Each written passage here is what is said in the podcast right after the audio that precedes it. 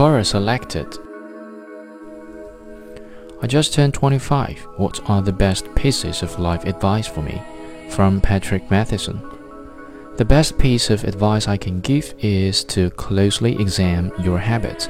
By that I mean you should constantly be evaluating how you respond to common stimuli, such as when you wake up in the morning, what's the first thing you do? When you meet friends at a bar on a Friday night, what happens in the first 60 minutes after you sip your first beer? When you encounter somebody that you find attractive, what do you say? When you get tough, critical feedback at work, how do you respond? When you eat a cookie, do you put the cookie box away or do you eat 12 more? One bad drunken night or one instance of dishonesty of cowardice is usually not enough to break a person. We all make mistakes. We all can be weak, whatever. But what builds us up or breaks us down over time are the things we do repeatedly. That is to say, our habits. And it pays to closely identify and track your habits and to make sure that they are working in your favor, not against it. Does doing a single favor for your friends make you a nice person? Not really.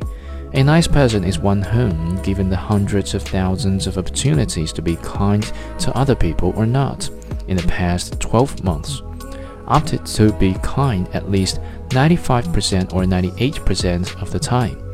It's a habit that accumulates over time, like compound interest.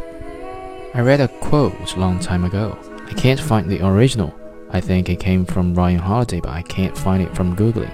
But here's a paraphrase. One does not simply wake up one morning having read 10,000 books in their lifetime. Which is another way of saying, if you want to be the kind of well read person who has read 10,000 books in their lifetime, the only way to do it is to be the kind of guy or gal who, nearly every time he is given the option of picking up a book or doing something else, opts to pick up the book. Only by performing the act of willpower or habit across an entire lifespan can you ever become the person who has read 10,000 books.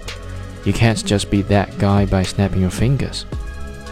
Anyways, to put a finger point on it, you may, at around age 25, have a moment much like the one that many friends of mine have had, where you are drinking at a bar with some friends and you unpleasantly realize that, damn, this is probably the 500th time I've had a night exactly like this, and this isn't even all that fun. That's the time when you should ask yourself, why do I keep finding myself in this situation? Is it working for me? Is it helping me build a better life? If not, what exactly is it that's compelling me to be here?